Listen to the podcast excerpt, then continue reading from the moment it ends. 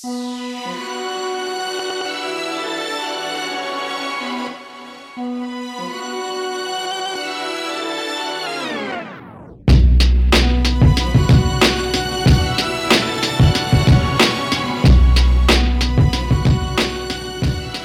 everyone, and welcome back to another episode of the Ryan Hanley Show. And today we have a really interesting interview with a entrepreneur that most likely doesn't fit the standard mold. And though our conversation starts a little slow as we kind of feel each other out, I highly recommend that you listen all the way through to the end and get a feel for what Chris Greene has been through as an entrepreneur, his journey, how he makes decisions, and the way that he set up his business to be successful in the future. In an unexpected niche in a boring industry, Chris is thriving and it's it really speaks to to what I believe is one of the key aspects of success in general, but certainly entrepreneurialism, which is attacking problems from an angle that most people don't see. And whether it's Chris's um, learning disability or just something inside him or the way that he has built his life, Chris is absolutely attacking common problems from a different angle and has created a business that many in his industry and many people in general would be envious of. And it was just a pleasure to have him on the show. Before we get there, um, I have a new project coming out. Uh, it's ultimately going to be a product, the first product that I've ever created myself. It's something that I think is going to change the way we build our brands uh, by making our communications more accessible, uh, more consistent, and more tailored to what our audience needs, and also super easy, fun, and all the other you know, all your wildest dreams will come true kind of stuff. Um, but it is pretty fun to really take on what I believe is my first entrepreneurial journey, um, even though I've done um, many, even though I've cashed many checks under my own company name. I've never actually felt like an entrepreneur because I was always really just acting as a speaker or doing workshops, something like that, um, consulting work, which which is more of just a business than it is being an entrepreneur, I guess. Um, maybe some would argue with me in that. It's just the way I personally feel. This is putting my own time, energy, capital, resources into building a thing that I think over time at scale could change how businesses communicate online. And the first iterations will be basic and simple and straightforward. And over time, if uh, the customers of the product, if if that's you, if you find that there are um, additional features that you're interested in, we'll consider building them. I have a list of features um, and kind of different iterations and versions of the product already mapped out, and we'll see uh, based on customer demand where those things go and what this ends up being. It has a name. The name is the Daily Material, dailymaterial.com. If you want to know more about this product, about what this thing is, go to dailymaterial.com, enter your name, enter your email address, and you will be one of the first people to know as updates come. The beta for the product is going to launch uh, sometime in the next few weeks and then the actual first iteration of the product will be sometime in Q1. Um, so keep your eyes open for that. Uh, so dailymaterial.com, name, email, and you will be uh, on the list to find out more. As updates come, I'll be updating you on what that product is all about, what it looks like, and how you can be more involved, and potentially a beta tester of Daily Material. All right. So, with that, I want to get to Chris Greene, the flood insurance guru. I hope you enjoy this episode. I love you for listening to this episode. Let's do this. So, so you got you have a pretty interesting story, and you've done a lot of really hard work over the last year plus. and yeah. um, you know, I'd like to like why flood insurance? Of well, my master's the, degree is in flood mitigation. Say again. My master's degree is in flood mitigation. So that so that's uh, why get a master's degree in flood mitigation? Well, I've actually had my master's degree. My master's degree is in emergency management with a focus in hazard and flood mitigation. I've had it for like 10 years. I wanted to go work on weapons of mass destruction overseas. But what just what happened is when I started my master's, Hurricane Katrina hit. So I just kind of accidentally got into it. I bought a house about 10 years ago in a flood zone. Didn't know it was in a flood zone until probably 10 days before closing. Had this horrible experience. Realtor had a bad experience. Lender had a bad experience. But through all that, they're like, you know, your premium is going to be $3,000. I was like, no, it's gonna be three hundred dollars, and here's why. And I showed them the law, showed them what I went and found. But through all that, I discovered I said everybody's having a really bad experience. You know, nobody knows what to do. So I still worked for Calgrove Agency for about five more years after that, and I started my traditional P&C in fifteen. And I just came up with a catchy website, floodinsuranceguru.com, just to start the conversation. But once people started learning what our educational background was in, you know, they kind of deeper and deeper. And then starting in 2020, we're not even going to offer auto insurance anymore. Really? Yeah, because I also run a, I built a flood education company as well called the Flood Professor, where I teach CE now to insurance agents, realtors, and lenders across the country. And then I also run a flood consulting company where we help property owners with mitigation and getting flood zones changed, disputing with FEMA, and all that stuff. Like right now, I'm helping a property owner who FEMA told them they have to, or the local community told them they have to fill their basement in. So we're helping them argue that case. Um, Jesus. So where did you get this entrepreneurial bug from? Like, I mean, because because you know, I got to be honest with you. You know, we've known each other online for a while, and yep. you know, you just look like the crazy ass flood guy, and yep. and you know, and and obviously, like I've I I've heard that you know you, you've I've heard you talk about some of this other stuff, but like you know, you go and get a degree that is very specialized. I mean, there can't be that many people in the entire country or world that have a higher level education. Um, I mean, I'm sure there's others, obviously, but it's not like you know, it's not like a psychology degree from a liberal arts school. You know what I mean? It's certainly specialized to a certain extent. And then um, you have, you know, so beyond that, you then have this really interesting mix of uh, a flair for branding and and entrepreneurialism. And where do you think that comes from?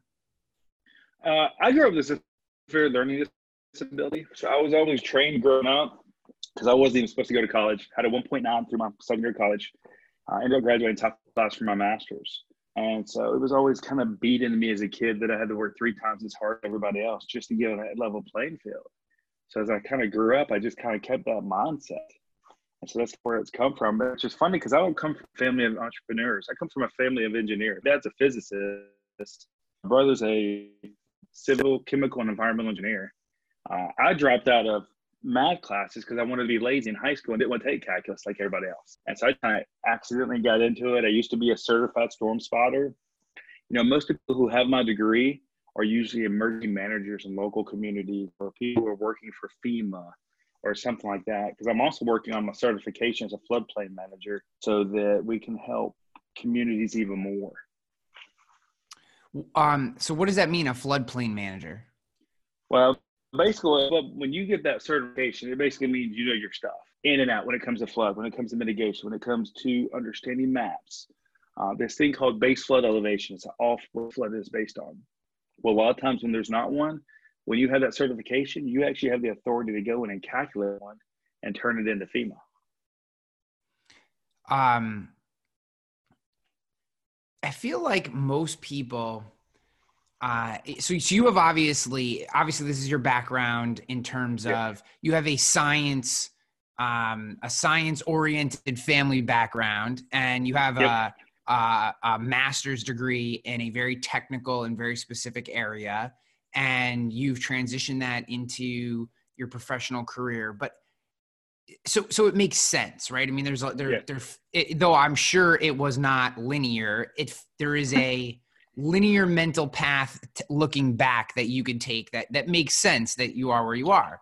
That all being said it still would I think to many of the people listening feel scary as hell to focus all the way down on a product like flood. Like there can't be too many other insurance professionals um, who have focused solely on flood to the point that they would even consider dropping um, you know kind of home auto and, and other lines like that uh, from their agency. So you know what how did you um, what gave you the uh, confidence or or just maybe even you didn't have confidence when you started but like what pushed you down this path beyond just this is where your head was? Because most people be like ah yeah i love flood but i want to keep this other side you know they want to keep this safety net over here and you have worked away from that and how do you think you got there well i'll tell you how i got there is actually you know Jay, uh, listen to jason cass you know he's always talking about you know going after the well or you know, focusing on that great thing. And what I've always had this saying that, hey, I would rather be great at two things than good at 30 things. That it's just not fair to clients. It's not fair to everybody else that, hey, I can give you average service or I can, you know, help you like the average person, or I can help you like nobody else can over here. So it's not fair to those individuals over here. And so finally in 2018, 2019, I kept getting pulled and I had to make a decision. I was like, look, you know, where are we going in the future? And but there's probably about 10 or 15 companies that do flood only, but a lot of them just focus strictly on sales. And we are all education based, you know, with our 365 education videos in 365 days, our daily flood blog on our website now, our daily podcast now. It is all education based. And there really isn't anybody else in the country right now that's doing that on flood. You know, they'll be kind of generic about it with their blogs and a webinar. But I mean, we've traveled the whole country. Like every time there's a flood map update, we address it. Like today, I'm putting something out on San Diego. So, um, you know, I know that that that strategy for you that I, I guess I want to I want to go back a little further. I want to go back a little further because like I see you, we're we're talking. You know, if you're watching this on YouTube, if you're if you're at home watching this on YouTube or wherever, um, you'll see you know, Chris has got the flood insurance guru shirt on and he's got the hat on, he's all decked out. And I, and I love the branding and everything. But, um, you know, I'd like to go back before you fully embrace the branding to like when you were you started the agent you did you start your agent? Like give me your your first step into the entrepreneurial path like when you weren't the flood guy right? And you weren't creating all these videos and all this content. Like what did that version of you look like? Because um, I want to talk through because I, I, think what makes you to me just from the outside watching what makes your story so interesting and special is is this this in, how you've embraced content and branding and kind of really owned this space. And, and i want to talk people through that transition because i think there's a lot of people out there who may see a thing that, that they would love to grab onto like you have um, but they either don't have the confidence to do it maybe they don't know how to do it or or who can help them get through it. So i, I would just love to talk through that that that transition.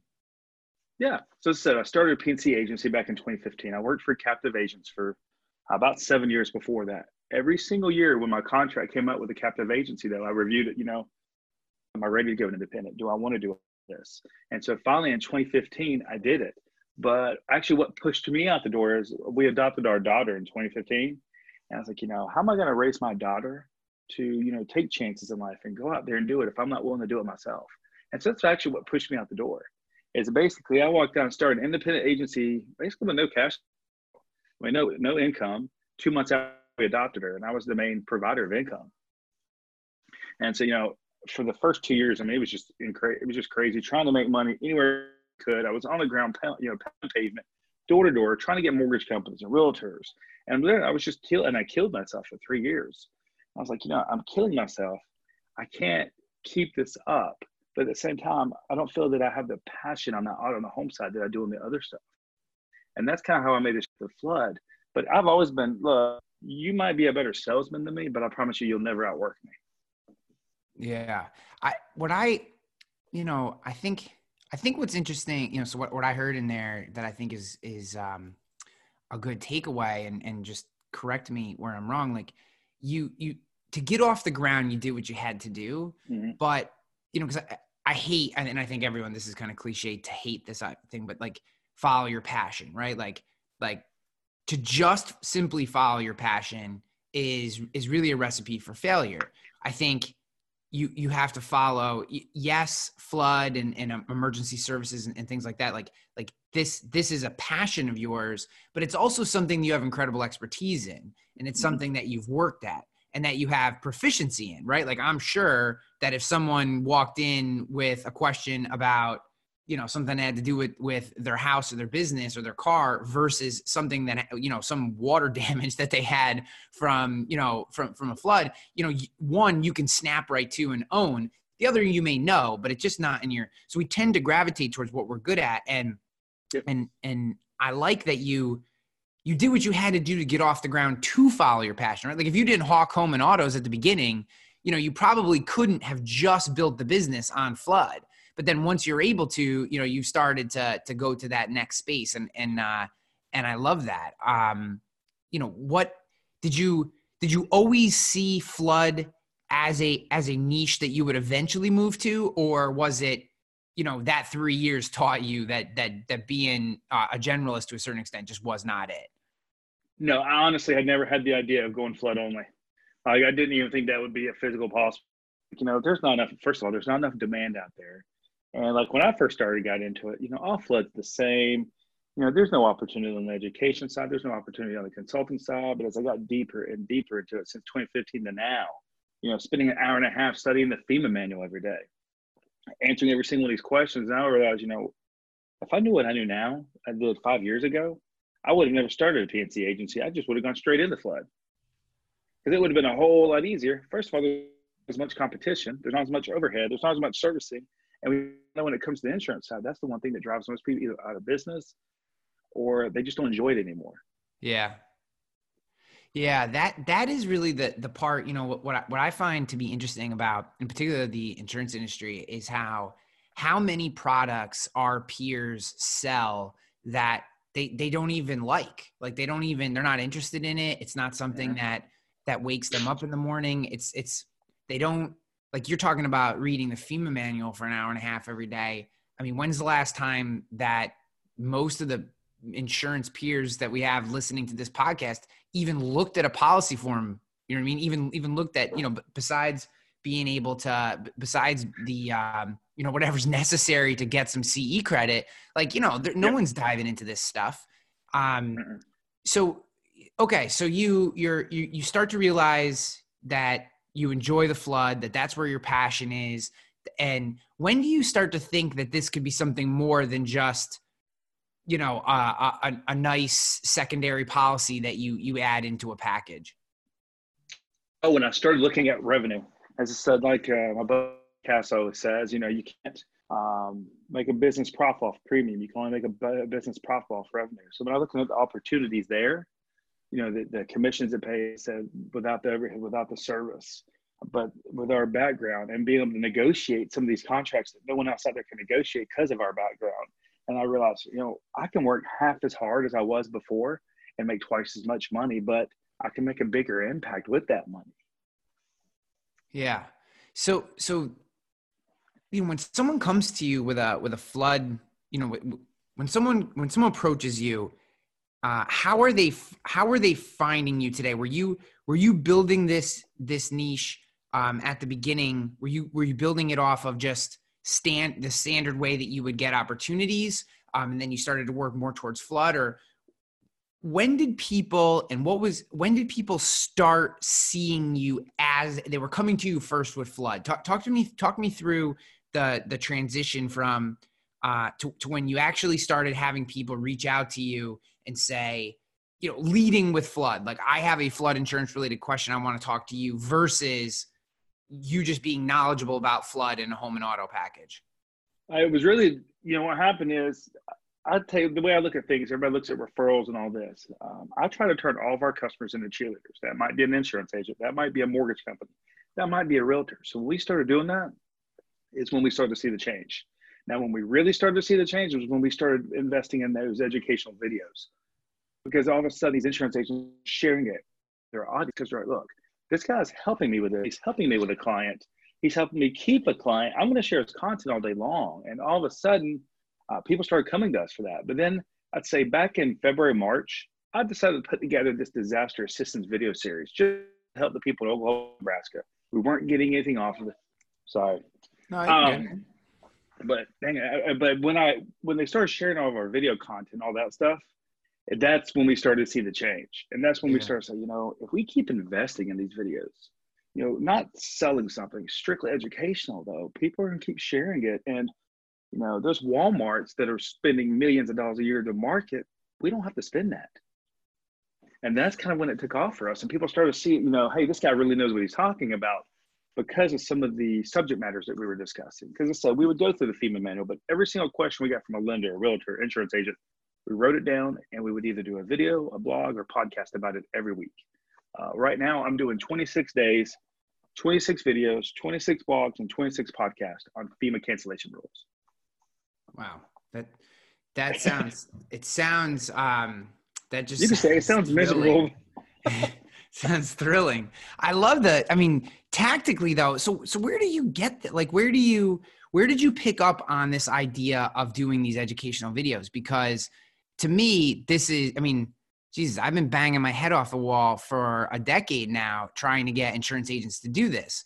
And you're one of the few and one of the reasons i was so interested in, in interviewing you i mean you have really taken this to heart in what in a niche that no one would expect um in a in a um that you know in, a, in an industry that is often completely completely blank from real you know education from from education in the words of the actual practitioners and not pass through a marketing professional who then had to pass it through a vp who then had to pass it through a lawyer who then had to circle it back to ultimate you know what i mean? Like like this is a tactician um, with a with a deep subject matter expertise who has his own voice who's able to create and is doing it at scale. I mean you're literally proving a case that um, so i mean 99 point something percent of, of the insurance industry uh, pretends like these tactics don't work or that they don't have time and here you are building a business around it like where did you pick up on this like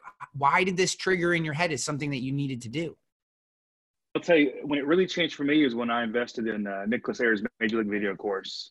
Let's see, I think it was last August of 2018. And when I, you know, when I started learning from him, not about ads and all that stuff that people would think about, but about the psychology of video. I was using video for video quoting all the way back to probably 2016, 2017. I was probably one of the first using it, even before you know Neoteric came out with their app that we had started using. It's I've always been in the video video quoting but it's when he taught me the psychology of it. Uh, and also mixing that with, you know, Donald Miller's StoryBrand, uh, walking people down that journey. And if we can use video to do those two things, if we can use video as a solution to a problem, and that's where YouTube came into play. I tell people, say, look, I don't get a ton of business off of YouTube, but we use YouTube as a knowledge-based article we built now. And people have these questions, we can share these videos. And we've already got something built for them normally before they ask the question. And that's changed for us. And that's how I got into it with his course. And like I tell him, I said, he's almost solely responsible for our business where it's at because of video. Yeah, Nicholas Ayers, the uh, fanny pack wearing, rollerblading, video advertising guru of the insurance industry. Uh, also, former guest on the podcast. So go back in the archives, listen to my interview with Nick. And you mentioned, because this is just tremendous, uh, Neoteric agent whose founder, Grant Botma, has also been on the podcast when he was talking about his new book. Um, so you go back and listen to those episodes in the archives, my podcast listening friends. Um, so, dude, I, I think, you know, so first, uh, one of the things you've mentioned Cass, who hasn't been on the podcast, but will. I'm just saving his crazy ass from when I'm emotionally ready for that. um, two, uh, you know, Nicholas Ayers, three, Grant Botma, you know what I mean? And, and Don Miller, who's not in the insurance industry, but is like one of the most authorities in the world on um, using story as a way to uh, build an audience, garner appreciation for your product, and actually serve value to the people who would be interested in in your product, service, or expertise. Um, you are surrounding yourself. I mean, this is what this is what I this is what I really enjoy and about uh, entrepreneurs like yourself is that you know and I like to talk about you as an entrepreneur and not an insurance professional because to, one of the issues that I've always seen with our particular industry is we think of ourselves as insurance agents. I'm an insurance agent. And you know what insurance agents do? They take orders and process changes. That's what insurance agents do. Insurance agents sell, take an order, and then process changes. That's that's that's what insurance agent does. They are no more than that. But you know what an entrepreneur does? Takes and they're a part insurance agent. They're part marketer, part brander, part you know communicator, part accountant. You know I mean? And they piece all these things together, including and also being a technologist, being a futurist. And what I've heard you say just in this this brief interview is a, a full 360 view of a business. And yeah, you help with flood and you have these other pieces of your business that you do and these things that aren't just selling and, and, you have the educational platform and you have these accreditations you're going to get and this expertise that you're building and i'm sure at some point if you haven't already you'll be up on the witness stand as a as a um as a um an expert witness. I know that's probably the next step. I had a couple storm chasers as clients um up here in albany area and they got called to the stand all the time as expert witnesses. So i'm sure you'll be there soon. And uh, and and that to me is a more productive. It's it's how you maintain and grow a business that happens to do insurance moving into the future. Um, and I, I just I think you know your story. It's why I was so excited to have you on the show. Is just th- this is the type of story that I think more people in the insurance industry need to hear. Which is what I tell people in the insurance industry. If you want to be out of the insurance industry in the next three to ten years, become an insurance agent. If you want to survive for the next 20 or 30 years, then you need to think of yourself as a marketing agency who just happens to have an insurance license and offers insurance. And that needs to be your first mindset because people are like, oh, I'm an insurance agent. Well, that's great and all, but how did people get to your door? They got to your door because you were a marketer first. Yeah, you know, I've I've I used to part of my uh, keynotes that I used to do to the insurance industry is I had this this module that I talk about. Um, and, you know, and basically people calling themselves insurance agents is a huge pet peeve of mine. Call yourself a business person. Call yourself anything other than an insurance agent because for, for you know for for the reasons we just discussed right like a business person a businessman a businesswoman whatever they they they look deeper into they they take on that next layer it's not just oh i need to make 15 phone calls so that I can sell one policy so that I can hit my quota for the day. And then I'm to, I mean, that, that's not, there, there's no future in that. That, that is, mm-hmm. that day has come and gone. Like that life, how the, the, the agents that built their business that way. So if you're 50, 55, 65 listening to this and you're going, that's, but that's exactly how I built my bit. You, that's great.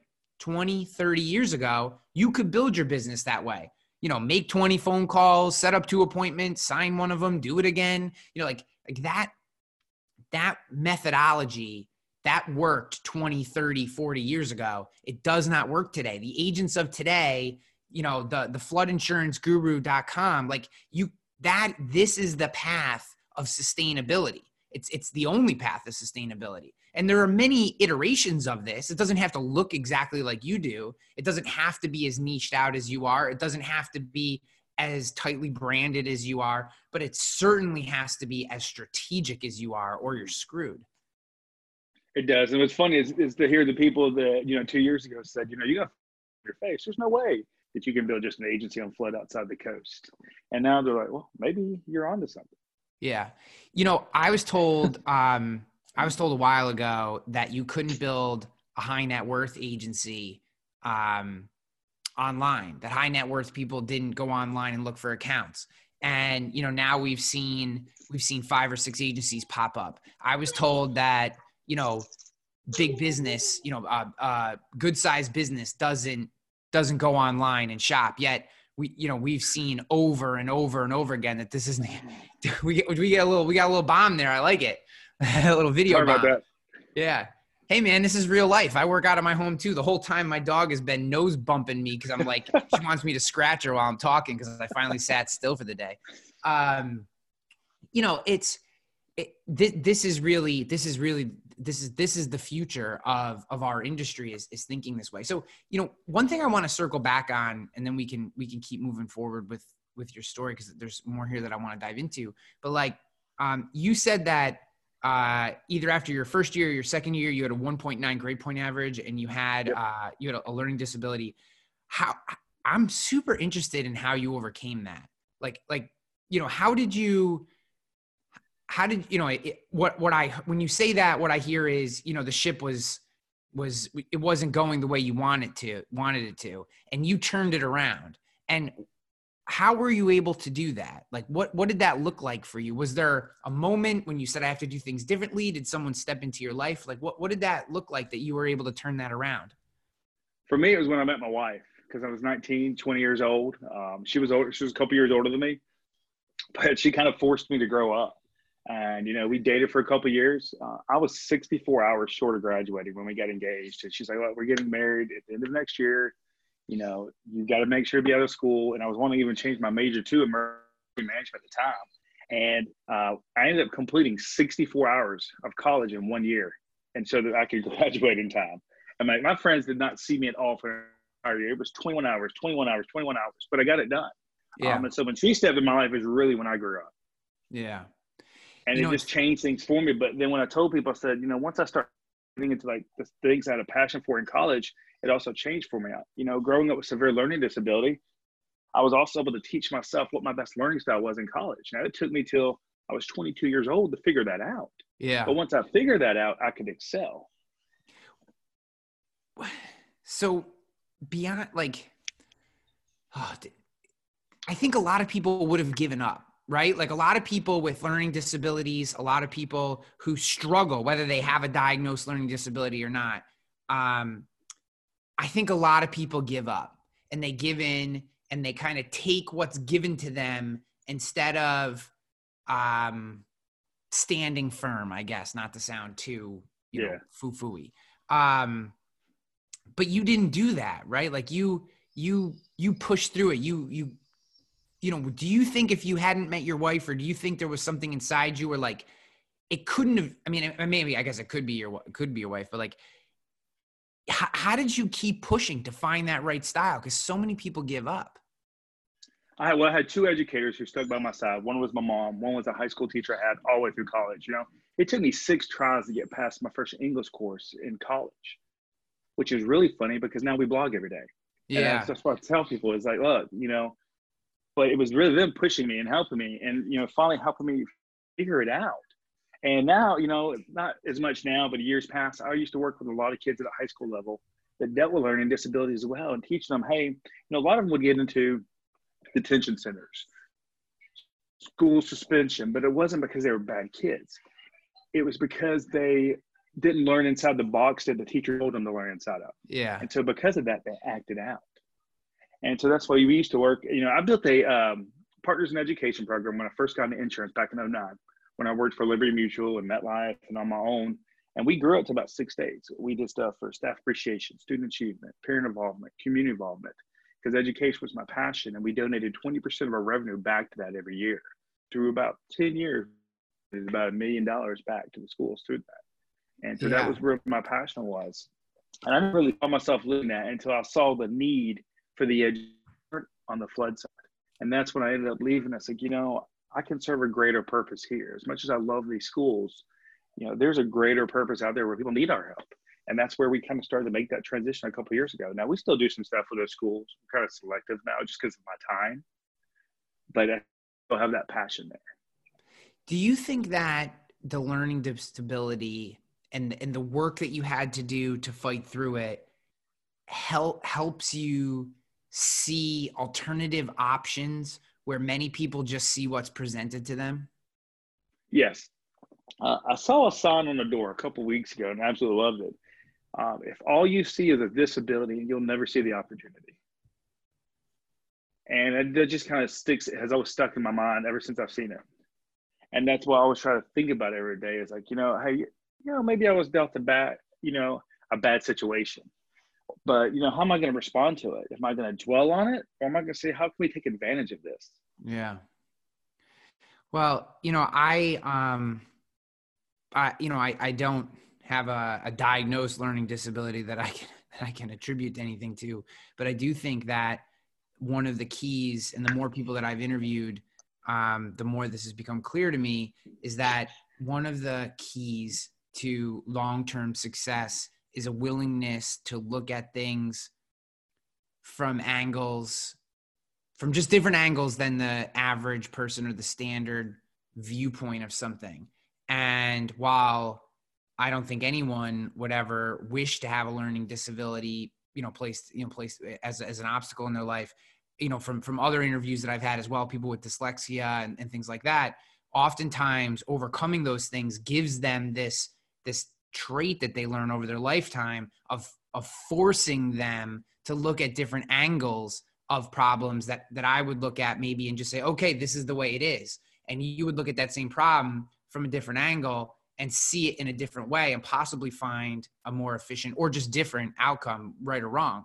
And I think that um, there's a lot to be learned there for people that I, and I think, I think it probably in some ways has impacted your willingness and ability to go down this path that you have when so many, like, I, like we said before, so many of our peers are willing to just put the shingle up standard thing hey what's the what's the standard way of doing this? What's the standard email service? What's the standard ams what's the standard products i should use? What's the standard carriers i should use? Okay i'm an agent and now i'm going to complain about all the same things that everyone else complains about and and you know and just accept everything that's given to me because this is the way it is.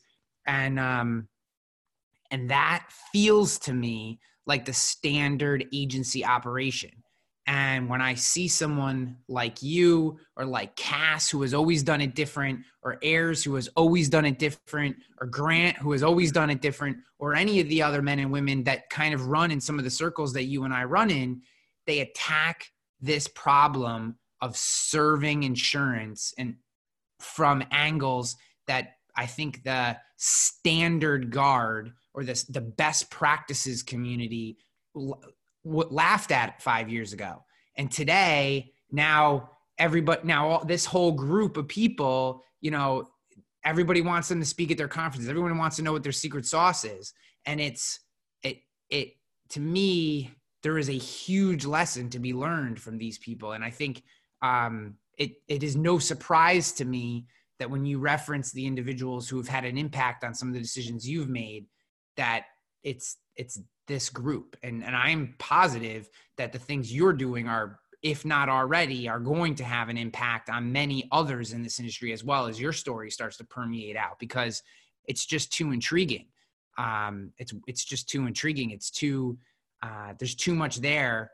Uh, there's there's too much um, meaty meaningful decisions and work that you've made it's not like you just fell into this like there you made mm-hmm. some very meaningful decisions which is kind of where i want to go I want to I want to learn a little bit more. You mentioned this flood professor uh, program, yep. and then you're also doing um, and and and if I butchered this, just just correct me. But it's almost like you're doing some uh, uh, flood. Um, and I don't know all the terminology, so again, excuse me, but like some floodplain or flood related uh, consulting almost. Talk to me about that because that's not selling insurance products. That's those are different things. So, so talk to me about how you saw the need for them and and what they are and that kind of stuff. It, Cass had I mentioned this on his episode a couple weeks ago about how we're going around changing flood maps. What most people don't realize when a flood map's done, you might have three structures in a high risk flood zone that shouldn't be there because FEMA bases it on a parcel, and so we teach people that. Uh, we teach people, hey, here's how you can get removed. Here's the process to follow, and here's how long it would take here's how it would impact your property values. So now we go across the country and doing it. When a customer comes to us, it's the first thing we look at. So, hey, I get a flood quote because I'm in a high risk flood zone. Well, you may not be in a high risk flood zone. Let's show you if you are or not. And if you're not, let's show you the other options. If you are, let's show you how maybe we can help you lower risk, lower the premium because it's a mitigation effort. You know, if you're building a house like a builder, for example, we work with a lot of builders that said, Hey, I'm in a special flood hazard area. What do I do? we teach them how to build the house where we build it out of it. I've got Texas right now that an insurance agent sent to us. Customers get ready to break ground on it, and they were going to ground on a slab. So we showed them how to break ground on an above grade crawl space instead. It's going to help minimize their exposure over the years. And we don't charge all that. We don't charge for like we're helping an insurance agent. Now, when we do like flood zone changes and things like that, we do charge a consulting fee for that. But we only charge it if we win. If we lose, we refund all that money back to the customer. Like right now, I've got 12 hotels for Hampton Inn that I'm removing in Cincinnati that he was paying $50,000 a year for. And we show him that, hey, let's get the flood zone change these things. And the flood insurance can cost you about 500 bucks a property instead of 50,000. And so we're doing that right now for them.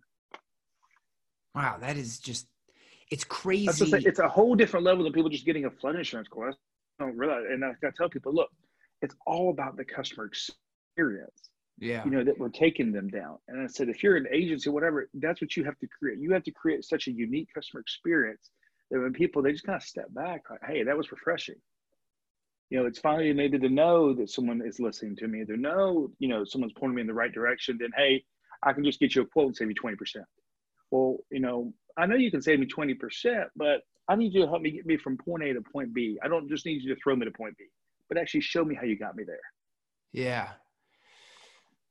You know, Cass was talking to me the other day about this um, workers' comp mod thing he does. Now I yep. hear you, you know, which is which is bananas. Um, and then you know, I hear you talking about working flood maps, and I think you know, I again, I come back to this idea of how uh, the, the the individuals who are changing the way insurance is done, who are leading this charge into what being an insurance professional is going to look like you know 10 you know three years five years ten years from now um, it is so much more as a consultant uh, than and i hate the term trusted advisor so i'm not i'm i'm going to use it only to say how much i hate it but um because i just don't believe that if you if you want to be trusted you should have the word trusted in your name uh, which is maybe a little odd considering I used to work for a company that had that word in its name, but I never really, really cared for that either.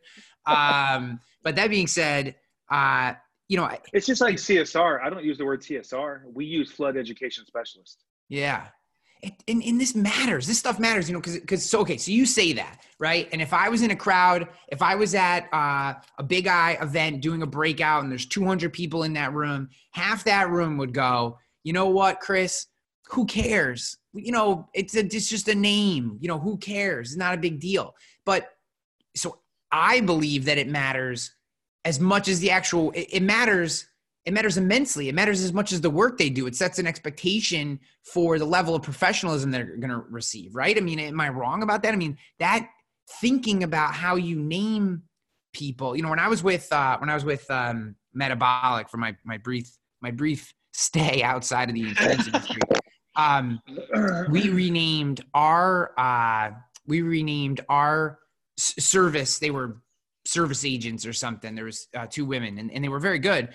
Um, and we renamed them to uh, member success managers. Right? Not my best or most creative work, but just that simple change from you know client agents or whatever, customer agents or whatever they were to membership success managers basically what we were saying was we want your membership to be a success and you know obviously all the words are in there right and we want we want someone who's going to help you manage the success of your membership and what that means and all that kind of stuff and it makes an impact people approach these individuals differently because they they don't feel like they're dealing as soon as you have anything that feels call centery they immediately think they're talking to someone offshore who could give two flying craps about them but when you give them a name that's a little meatier or a little meaningful or, or establishes an expectation, right? It, it, I think the clients approach that person with maybe a little more respect or certainly with a little more interest in what they have to say. Have you found that to be the case? I have, but actually, I've also found the opposite about the people overseas because we've used a lot of people overseas. And I said, look, people just want someone who's going to listen. And a lot of times, they don't matter who they are, where they're at. They just want someone who's going to listen to them. And if you can kind of build your team and teach them that, then it doesn't matter where they're at. If they're creating a great customer experience for them through that, then you could have someone overseas. You could have someone next door. Like I said, but it doesn't matter where they're at. It's all about you know how that customer feels through the process. Yes. Okay. So let me reframe that. I I think I don't care where they are in terms of if anyone's listening to this who's considering VAs, go talk to Wesley Anderson. Like you know what I mean? I, I am a huge proponent of VAs and I actually yeah. don't think customers care. I'm talking like just like when you say you're an insurance agent, the very first picture that hits someone's mind is a ratty suit that doesn't fit in a briefcase knocking on their front door. When you think of a call center person, you have this meme of what a call center person is, not yep. the actual mm-hmm. person, but this meme of who they are that hits their brain. And you know, I think I, I think that people are perfectly willing to talk to someone overseas I just think you have to present that individual in the proper light, right? You just don't want the person to engage them with the meme, with the with the you know the the the worst case scenario of what that call center could person that person could be. Does that does that make sense? I guess that's what I'm the stereotype. It does, and that's why we use uh that's why even with our VAs through Cover Desk we use a video. And yeah. so if they're just sending something over to a customer, it's all through video because yeah. then that customer, whether it's me or whether it's them, they have the instant connection. All right, I know I'm not dealing with a call center. I'm dealing with this individual. They've sent me a video. They explained to me what they did, and they and they told me and they did what they said they were going to do. Yeah. And so that's the reason you know video has been so important for us too. Is like I tell people, whether someone's two miles away or two thousand miles away, we can build that instant connection through video. I couldn't agree more. What like, um, the other day it was a flood quote. The lady said, "Hey, can you uh, like send an email or a call or something about this flood analysis?" I said, "I'll tell you what. I'll just put a video together and I'll explain to you what these flood zones mean, what it means for this property, what your options are based on your loan type." And so I did all that without even doing a quote for her the other day. Yeah. And all three parties saw it, but it addressed every single one of their questions immediately. So it took a two week maybe sales process down to two hours. And they sent us an email today to finish everything up because they're buying the house now. Yeah. So you've been using the personalized video for a while. Yeah, since probably 2016. Yeah. And um, are you you're using for the days of Loom even? I'm not anymore of Neoteric agent, but the only reason I'm not is because um, I've kind of invested in HubSpot. I got gotcha. frustrated with AMSs, and so I started to build HubSpot basically out as my own AMS without downloads. Yeah. And I use Vidyard inside there, and so inside there, I get a notification each time a video is viewed, so I can create the automation off of that and different things like that. And so that's the reason I'm not using Neoteric though, is because I just have some other tools that are native integrations with HubSpot that have just been a little bit better for me. That's all. But I was actually original beta. I was a beta tester for Neoteric. Yeah, yeah. I mean, HubSpot and Vidyard are are more of the Cadillac tools for sure. Yeah. But, uh, but man, they um they work they work really well. Um, they better. yeah, exactly. um, so what does the future look like for you, man? Like we've talked through this this journey and and uh, and and I think you know I want to get I wanted I wanted to bring you on the show. You, you know you you you you had reached out and we talked and I've been following your journey for a while and uh, I'm glad we're getting to know each other a little better.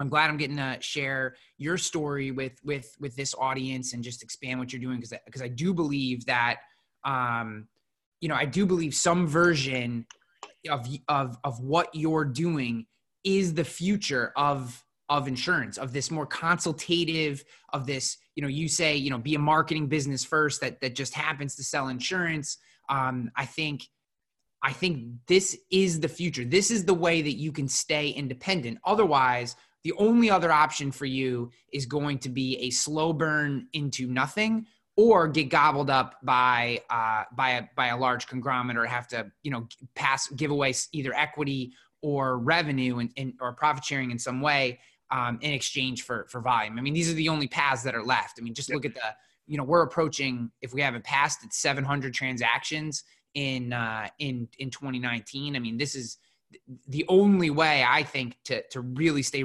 relevant and independent is is to take this more consultative approach. So that all being said, uh, what is the future look like for you? Like, what are the next steps? How do you continue to build this out?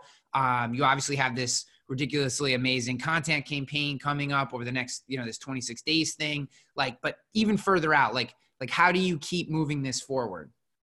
Well, just a, I, I call it the trifecta. We're going to have the flood insurance side. We're going to have the flood education side. We're going to have the flood consulting side. We're going to keep growing that. But like I tell people, I said, look, my goal is not to have a $10 million agency. Uh, my goal is maybe only have a one, $2 million agency, but on the consulting side or the education side, we were able to help you through that journey that maybe we get your risk down, we get your premiums down, and that's why I have a $10 million agency. We're able to walk you through that journey. But also in 2020, I'm starting not really, I mean, I guess you call it a digital marketing agency. Um, and I'm basically going to be teaching small business owners completely outside insurance. Hey, here's how you compete with companies like Walmart. You know, let us show you what we did in our journey with content. You know, here's how to build a million dollar brand with a hundred dollar budget. Yeah, is what I call it a lot of times. And I said, you don't know, here's how to address those local questions, those local issues, local content, and here's how you can compete with them. And so in 2020, I'll be working with a lot of small business owners, helping them understand their business process, you know, when to use automation, when not. but how valuable that content is. Because, like I tell people, so look, you put this content out and you get disappointed because somebody didn't read it. Remember, it's there for when they need it. They may not read it for six months, but when they do, it's there. And all of a sudden, you've got leads coming in from that. So that's why you just got to keep committing to it every day. Yeah. And that's how we are. You know, I'm trying, you know, I kind of have this goal of a, a thousand videos in a thousand days. It's ridiculous. You know, I think today, I think today is uh, 345 you're putting my 100 videos in 100 days to shame and i both well that was kind of the plan but no. i love you and hate you for it uh, no i think it's amazing dude i'm so glad like you are one of the very few people who embraced the um, kind of just putting content out consistently i'm so glad that it works for you i wish i wish there were more case studies i wish that I could not be paid to go talk about the things that I want to talk about that I talk about because everyone was already doing it. I wish that was the case. It's not that keeps my family fed or I'd have to come up with something new to talk about. But um but dude, I'm so happy for you. I'm glad we finally had a chance to connect. Uh where can people Mike like, Crowley the, is another one has, has done it really well. Oh yeah, well Crowley, yeah, no, I I I love Crowley. Um where's uh where can people get a hold of you? Like if they just want to connect with you, see what you're doing, like where are the best places for them to, to get to know you better? You can connect with me on LinkedIn. Uh, you can connect with us on our, our, business Facebook page, Flood Insurance Guru, our YouTube channel, uh, Twitter at CF Insurance. I think is what I have it on there now. You can just go to our website, floodinsuranceguru.com, and just send me a quick email. Yeah. If you want to have a conversation about video, about how you can use video, I just did an interview with Digital Broker this week about that. It's like, you know, like, you know, what do you think the biggest struggle is why people don't do it? And I said, they don't pick the camera up and start recording. Yeah. Well, man, I wish you nothing but the best. I'm yeah. sure that uh, it's going to be fun to watch what you're doing. I can't wait to see you get to a thousand videos. That'll just be ridiculous. Um, but I'm sure there's nothing but, uh, but um, wife doesn't divorce me before then. Yeah, you keep cranking. I'm sure that won't happen. But uh, um, nah, man, I I, uh, I, just can't wait to see where you go. I thank you for your time. This has been tremendous, no and uh, I appreciate you. And and thanks for everyone uh, listening at home. Thank you.